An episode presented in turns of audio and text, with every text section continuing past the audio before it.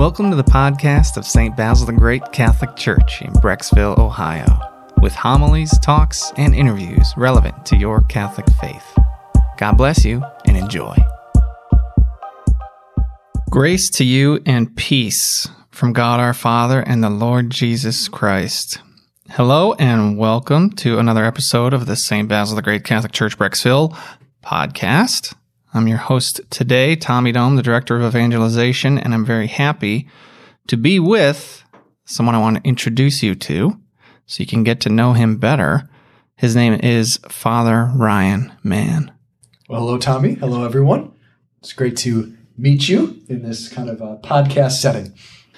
Yeah, so the purpose of this episode is going to be to throw a flurry of questions at Father Ryan here, since he is going to be the administrator here at St. Basil the Great. And you're going to get to know him through his homilies and his presence at ministries. But I'm going to ask some questions here that maybe you would not hear the answer to in a regular homily. Some of them I hope you wouldn't. I hope you would not center a homily around some of the answers to these questions. So we're going to have three sections to this interview introduction. There's going to be some general get to know you questions and then a section, what would you say to? And then a lightning round of some lighthearted questions and fill in the blank questions to round out our impression of you. Okay? It's daunting, but I think I'm ready. All right. So you have been described as a Jewish jazz comedian. Does that pretty much sum it up there? Yeah, pretty much. No, uh, no. So yeah, Jewish because my dad's side of the family is Jewish, right? So he he converted to Catholicism uh, after he met uh, my stepmom, my second year at the seminary. But before that, he was Jewish. And so I have a half brother and half sister who are Jewish. They live up in Michigan. In fact, this December, I'll be gone for three days because it's my niece's bat mitzvah. I've been going the last few years for bar mitzvahs. Bar is guy, bat is girl. Uh, so that's the Jewish part of this Jewish jazz comedian. I, uh, jazz comes from the fact that before I entered the seminary, I was on a full ride at the Berklee School of Music satellite campus here in Cleveland for jazz trumpet performance. I was able to play with Ernie Krivda and the Fat Tuesday Big Band. I got to play with Barry Manilow once. Uh, that's a big deal. Really? Yeah, I, mean, I didn't get to meet. I did not know that. Okay, full disclosure, it was it was a rehearsal that I was playing for, uh, but I still got to play, and he was there. And wow. I had a Thai food with him and about fifty other musicians. And then uh, I got to play with the Cleveland Jazz Orchestra. So I was certainly immersed in that world. Still very much one of the most relaxing things for me is to go to a jazz club and uh, hear some live music. And then finally, comedian. I did, uh, after Jazz World, I did the next logical thing, acting. And at that time in Cleveland was the Second City Improv Comedy Group out of Chicago. They had a school and a theater here in Cleveland. And I, I took that like a fish to water. That was so, I loved it. It was enjoyable. I, I mean, I was pretty successful pretty quickly. And then from there, I did the thing like every priest does after going to jazz and comedy. Then I went into the seminary after that at about 21 years old. So it was a busy couple years out of high school. Yeah. Yeah. So what, what happened in the middle there to, uh, to where you were like, okay, you got a new fun. route? I wasn't that fun. No, I'm just. I, uh, about three things came together. The first was both in jazz and comedy. I had pretty good success pretty quickly. So like somehow in my heart, I knew what it was going to be like to be really, really good at this field. And I was like, uh oh, I, I, I, don't want that life. If I was going to be a jazz musician, I, that wasn't what I wanted to do. And like being a comedian, I was like, I love bringing joy and I love being on stage, but I was like, there's got to be something more. And I wasn't too active in my faith until right out of high school, about 1920. So while this restlessness is kind of awakening in me, at the same time, there's a growing practicing of the faith. I'm going to mass now every Sunday at this point in my life. I'm starting to listen to disciples who are practicing their faith during the week, praying, going to adoration once in a while. And so I finally had a very powerful experience in adoration. I went to confession for the first time since my first communion. So I was 19, it had been 11 years. Wow. And I went back and my penance was simply pray five Our Fathers. And I went in front of the Blessed Sacrament and was just pierced so deeply with this presence of Jesus that seemed to say to me, I know. That was it. I know. And it's like he knew me from the inside out. And it was such this tender, kind love that I said, well, this is everything I'm looking for. Like the restlessness is answered right here. And so that got me just kind of all confused. And then I had a young priest in my life at that time who was on fire. He knew the score of the Cavs, the Browns. He knew what the Pope was saying, the Bible. He kind of knew culture and humanity, and that really resonated with me. And so he was happy, and he said, "Go to the seminary." We had a few uh, discussions that probably aren't appropriate on a podcast because I was pretty honest with him. And then after those discussions, uh, he finally said, "Give it a year. If it's not for you, your soul's at rest. You'll be a better husband because of it. But if it is for you, you're one year closer. I thought, well, it's kind of hard to argue with. So I went in pretty open. And uh, after a few years at the seminary, I kind of had a deep sense that this is where, you know, the creator of the stars wanted me. So. You mentioned you ran into a happy priest, and uh, that reminds me a couple weeks ago, after the news broke that you were coming here, Father Walt on a conference call with the rest of the staff. He described you. He was trying to describe you a little bit to to the staff for those folks who didn't know you. And one of the things he said, he said, he just seems like a uh, like a like a happy priest, which is a tremendous compliment. Yeah, because we don't need no curmudgeons. Right. Yeah. And, and just uh, folks who are miserable when they should be radiating the joy of Christ. So, are you happy priest? Why? If so, yeah, I think I think I am happy, and I think um, I think one of the reasons I'm, I'm so happy is is I really do believe in the Catholic Church and in Jesus, and so like this isn't just a job for me. Like it's not just like oh, I had no other options. I, mean, I had a ton of options. In fact, someone offered me a gigantic job running a medical company in Michigan the, the week before I was ordained a deacon, and I would have had no financial worries or anything. Thanks be to God, it wasn't really attractive to me. but I, I just deeply believe in it. I think every human heart wants what we are able to offer.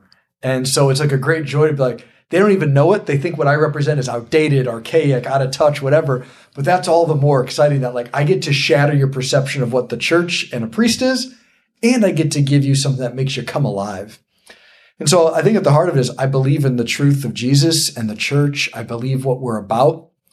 And I think also I have just like the like some of the greatest friends. And so they know me. I have no I have friends who I have nothing hidden from them. They know my ugly soul. They know the beautiful parts of me. And no matter what I'm telling them something ugly or something beautiful, the next day I get a phone call. They're like, "Hey, want to hang out?"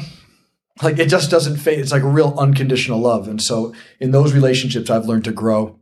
And so I think those things come together. I also think Father Walt sees me as happy because when I met him, uh, I just was so impressed with him. And so I think he could sense I was like, this guy's awesome.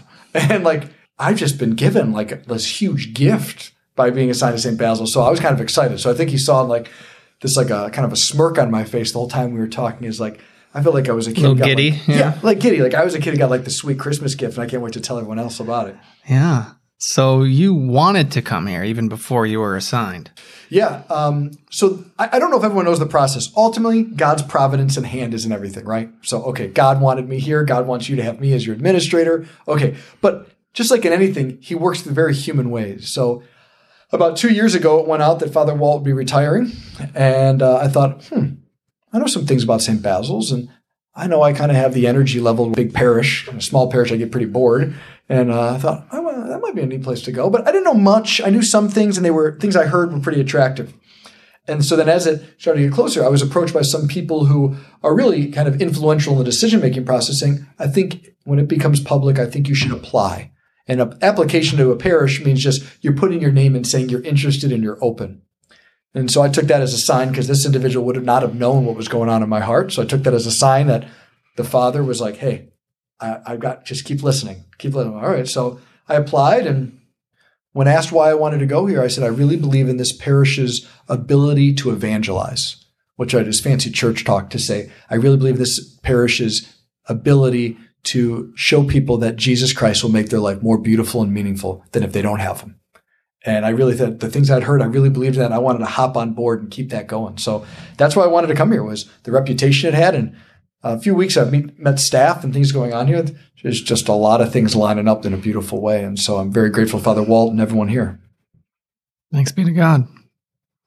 And you mentioned the the term administrator. So what's what's that all, all that business about? Yeah, uh, I know this is public, but I'll be honest. It's a weird term. Okay, even for us, it's like you are but you aren't pastor type of thing. So only bishops can make pastors We currently don't have a bishop. So the administrator of the diocese, Father Don Oleksiak, appoints us our assignments currently.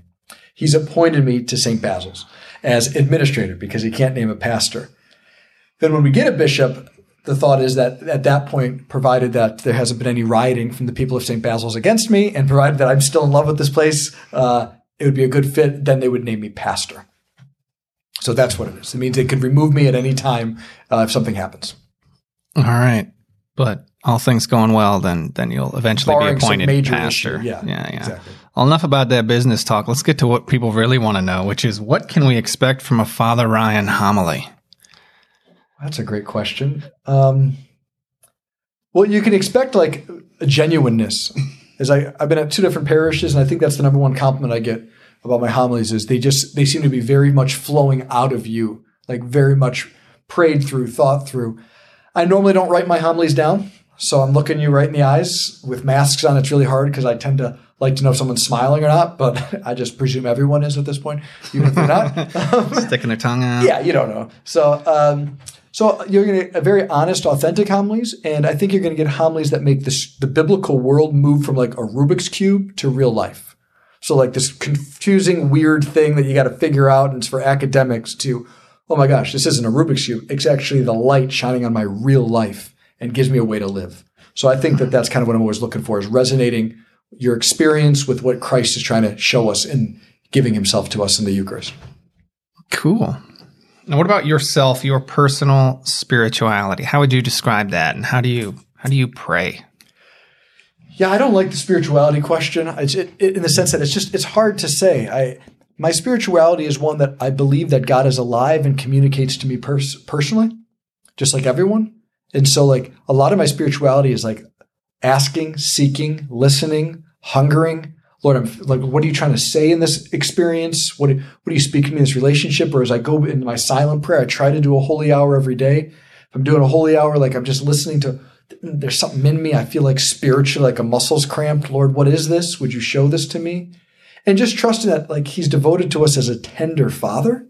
And so he's eager to bless and raise and father his sons and daughters. And so I presume that in the background, that he's eager to father me and raise me up in glory through Jesus. And so I know he wants to help me. So my spirituality is a lot of just like, Lord, what's what's going on here? What are you trying to say to me? Where are you at work? How do I do this, Dad? That type of stuff. So maybe if I could describe that Please. as quick as possible, your spirituality is one of response, Correct. which assumes God is acting, No. God is speaking, God cares about your personal life. And so you are trying to stay close to him to say, all right, what are you up to right now? Yeah, I think the worst thing that we have in most of our Catholic imaginations is this notion that if you're going to be, have a spirituality, you're a sage figure on the mountaintop, and once in a while you come down to visit the villagers with some epic word from the heavens. Uh, and the word became flesh. So that word in the secular realm or those weird tribes, that word that he would bring down from the mountain actually became flesh and took on a human life and worked a, as a carpenter and had meals and laughed and saw sunrises and enjoyed great drinks and laughed with friends. Like that's how he became flesh. He's speaking in all the human things we're encountering. So yeah, very much a response trying to hear type of thing. So if I could ask you, then since you are in this response and sort of listening mode, what has the Lord said to you personally recently? Yeah, the most recent thing is as I'm going through this time of transition, he he kind of keeps asking me, he's like, Do you trust me?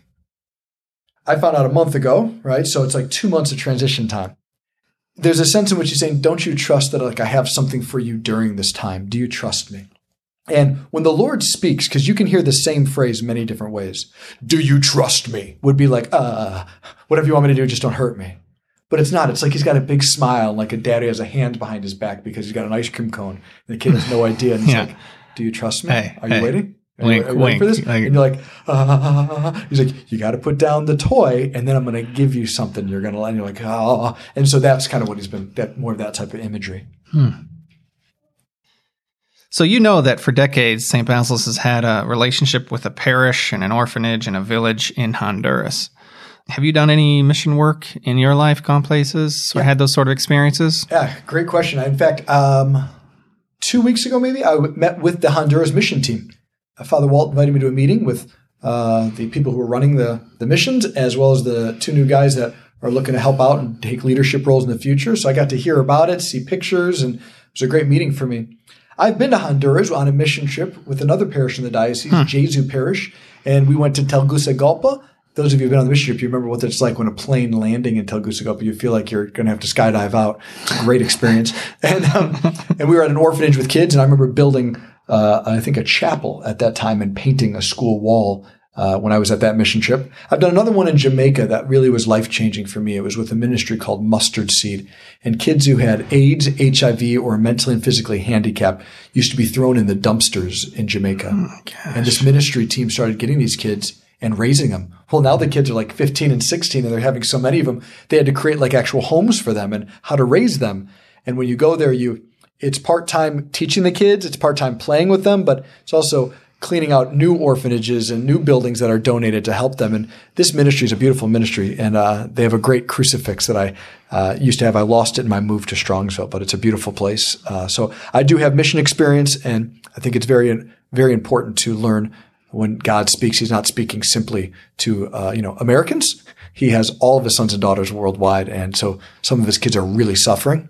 And yeah. it's important when we pray we have a global heart well, before we get into some of the uh, lightning round and quick fun questions, a couple more tougher ones, just so we can get a, a window into you. Tragedies in your life, loss that you've experienced, how has that formed you, and how did you respond in faith? Thanks be to God, I have had no one die on me in my family, like a mom and dad at a young age, or it was grandparents in their 90s, things like that. So, uh, in that way, I've been spared some tragedies of life. But certainly very much hard knocks. As I mentioned already, my parents are divorced. They got divorced when I was 18, and uh, my dad got remarried after he converted to Catholicism in the church. My mom decided to stay single. I have a, I grew up with a mixed family religion wise, uh, half siblings, step siblings. And I think what it did is reminded me very much of one of my favorite quotes is that the cultural notion of values is kind of gray. There's no such thing as good and evil and just whatever, just do your best or don't be mean. That's basically it. And oftentimes people in the church can think that the way to respond is we're black and white. The more gray things get, the more loud we're going to be about black and white. Mm-hmm. And Bishop Robert Barron says, we have some blacks and some whites, but more so than not, we're technicolored, like a stained glass window. So we have some clear good and evils, no doubt. We also have blues and rich greens and yellows and oranges and reds. And that's what I've learned is that life is very complex and it's formed me to realize that mercy and truth aren't enemies, but that at the right time, truth offered in a context of love and support can set someone free. And oftentimes a heart plagued by the hardened sin and the most pains in life can break open with immense compassion. So, and that could be the most merciful thing you could do at that moment. Yeah, absolutely. And I think so. I think some of the greatest moments in my life have been uh, giving someone the benefit of the doubt one more time and seeing that that was where the Lord rushed in and opened up their heart with goodness and truth and beauty and love. And they began to recognize my biggest fear that if you knew me, you'd hate me turned out to be the opposite thing, that people do know me and they love me and God created me good. I just have to keep growing and overcome these broken areas, but that I'm good. And there's all the hope that pours out. So yeah. That, that brings up another question, which is, as you've reflected and, and prayed and listened to what the Father has to say, over the past uh, decade or so. What were, or what's one of the lies that you believed? Just a lie from the devil about you or about God or about something? Great question. And I, I, am going to use the words from my first spiritual director as a priest, Father Al Krupp of happy memory. He was a great priest in our diocese. He summed up what I was struggling with with the phrase, if you knew me the way I knew me, you'd hate me the way I hate me. And so the biggest lie being that I'm somehow bad. It's not that I don't do bad things. I do bad things. I'm a sinner. I go to confession at least once a month still and all these things, but it's that God willed me as gift. I'm actually very, very good. like unique, unrepeatable manifestation of the infinite God. That everyone has this identity. Everyone's unique. To get to know them is to, to know something of the glory of God. But it doesn't mean that there's immense pain and brokenness, but that person is so good. So the lie is usually identifying with the pain and brokenness rather than recognizing I'm a person who's loved, who's suffering from this pain and brokenness. And so that was the lie and the truth that had to at different times in my life, has to be healed in new ways. But I would say that's that's a big one. All right, we've got some contentious times going on in this country right now, so I'm sure everyone is wondering this fall, who are you going to vote for Uh, to be the treasurer for sixth grade student council at St. Michael's School? oh, well, good. Well, I'm gonna have to weigh my options. Is it Ricky? Ricky? I like I like the name. Yeah. Yeah, I like it. I trust a Ricky. Sally though, she she's got a pretty good fiscal policy for the like thirty-two dollars that student council More Snickers bars.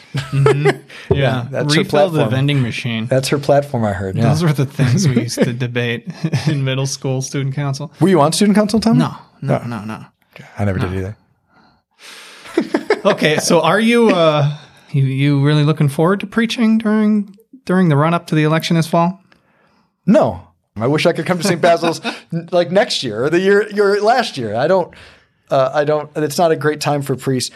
I can ask this of all of you, and I'll be honest. I met a parishioner already because she called me at St. John Neumann to ask me about what I'm going to preach on during the election time period. Obviously, she was very bothered and nervous by this. I can say two things about it. First is this: is that I really sincerely mean it when I say being Catholic transcends being on the right or the left. And one of the challenges we have is that does God define me or does another affiliation define me? A big interior transformation that takes place. That said, I think this country works best when Catholics vote the Catholic way of life. I think the world is better when we're 100% Catholic than when we're not. And I think the more that our values and our worldview can influence the public policies, the better each person, no matter what's going on in their life or what's happening inside of them, I think they'll be valued and cherished and respected more if the Catholic views are voted on than if they're not. All right. Well, let's move to uh, our our other two sections. These are quicker, and so this section is called "What Would You Say to?" So, you ready? What would you say to the people of our parish if there's one thing you wanted them to know about God? He's alive and he loves you. What would you say to our parishioners about the Bible? It's alive and speaking to you. What do you want to say to the families of our parish? I know it's hard and messy, but if you make St. Basil's a priority, we'll make you one. That was good. All right, what would you what would you say? What would you say to parents of St. Michael school kids? Thank you so much for trusting your kids to the Catholic school for formation. What would you say to our seniors, including many of whom are homebound or might be suffering with a chronic illness? You are not forgotten, and Jesus sees you with such love. What would you say to the people in our parish who have jobs and are working hard and are living that normal sort of midlife routine? They're working 30, 40, 50, 60 hours a week. This does not sum you up. God has given you an immense dignity. And even though I know you're tired and you're working hard, this is not the final end of the, your story. There's so much more that God wants to do. What would you say to our young people, especially our high schoolers and life teen? Don't settle. You were created for so much more. And the dreams that are in your heart for greatness, those dreams are satisfied in Jesus. And what would you say to anyone out there struggling with fear and anxiety over the coronavirus and our country? I get it. All right. That section's over. Now it's time for fun lightning round. Who's your favorite saint? Uh, St. John Paul II. What's your favorite genre of food? I don't even know if genre is a thing that's used in food world. I don't think it is, but Okay. it's great. We'll do it. Kind know. of cuisine. Is that what you'd want to say? I don't know. Either way, it's Italian. Okay. you a sports fan? Oh, I love the Cavs. I love basketball all the way through. I was really blessed. The last parish, the guy worked for the Cavs and uh, gave me tickets one time. And I took three other priests and a seminary and a guy to be a priest. It was I don't know where the seats were, two rows from the court, actually three rows back from the court. And I thought I had to stretch. I thought I might get in the game. It was amazing. Put me in. what hobbies do you have? Uh, I like going to jazz clubs and comedy clubs. I also like uh, spending time with my friends in the summertime, grilling out, going to Edgewater Park, things like that. What do you like better, beaches or mountains? Haven't been to many mountains, but I love beaches. Who does your heart break for?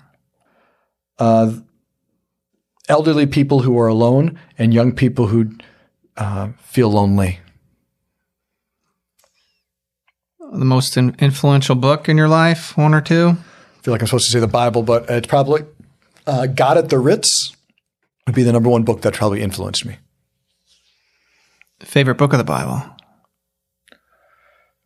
Well, that's a great question, Tommy. John's Gospel's up there. I also like the prophet Isaiah. Yeah, we'll go with those two. All right. Fill in the blank. Okay. Mm-hmm. Most parishes don't have enough. Vision. The thing most people don't realize about prayer is It's primarily God's work. what the Catholic Church needs now more than ever is Merciful saints. Father Ryan Mann is courageous enough to preach about. Jesus being alive in Brecksville. I bet one of the blessings that's going to come out of the coronavirus is An intensification of what it means to have a practice of the faith. what else should we know about you? I'm ju- I'm really looking forward to being here, and that uh, I I just asked for like I've never been a pastor before. I've also never been a priest in Brecksville before, and all of you know better than I do. Like the size 72 shoes I'm feeling that Father Walt wears when he walks around the place.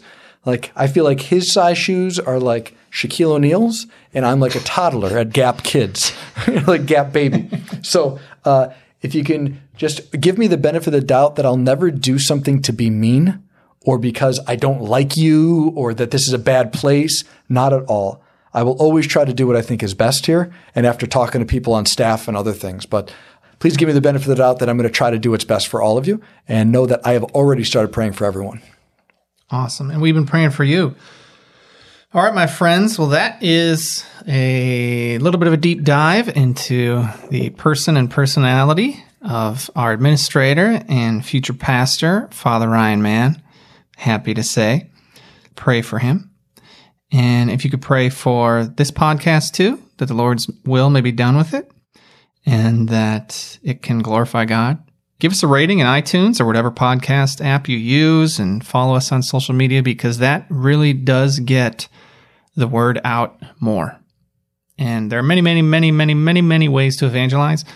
And one of the ways is on digital platforms. And I'll tell you, we have more than doubled our reach on Facebook since coronavirus started.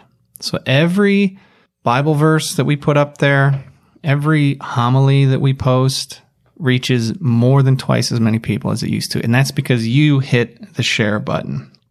Check out some of the other episodes on this podcast. We have everything from audio Bible, where I just read a book of the Bible to you and give you a little bit uh, of commentary in the first minute or two. as Tommy, do you use accents? Just the one I got. Okay, I didn't know if you just my yeah, natural okay. one. And we've also got interviews and we've got homilies and we've got different explainers. Father, would you give a priestly blessing to our folks? I'd be happy to. Almighty God, the creator of the whole universe and dedicated to us as a loving Father, I thank you for technology. I thank you for St. Basil's. I thank you ahead of time for what you will do here. Give us a renewed faith that believes in your power to awaken us and heal us and give us the life, the life that Jesus says is a life to the full. And bless all those who are listening and bless the whole town of Brecksville and in a special way all the parishioners at St. Basil's. Through the intercession of St. Basil, the Blessed Mother, and St. Joseph, may God bless you all, the Father, and the Son, and the Holy Spirit. Amen. The name of the Father and the Son and the Holy Spirit. And if you want to become one of those merciful saints that the Catholic Church and the world needs, pray every day. Open your Bible. Get to Mass at least every week. Get to confession once a month if you can. and every year do something big, whether it's a retreat or a pilgrimage, to really give your faith life that shot in the arm that you need. Till next time, thank you so much. God bless you, and we love you. We hope you enjoyed this audio from our parish. You can find other homilies, talks, and interviews at our website, basilthegreat.org, or by subscribing to this podcast in your favorite app. Just search for St. Basil Catholic Church, Brecksville. St. Basil the Great, pray for us.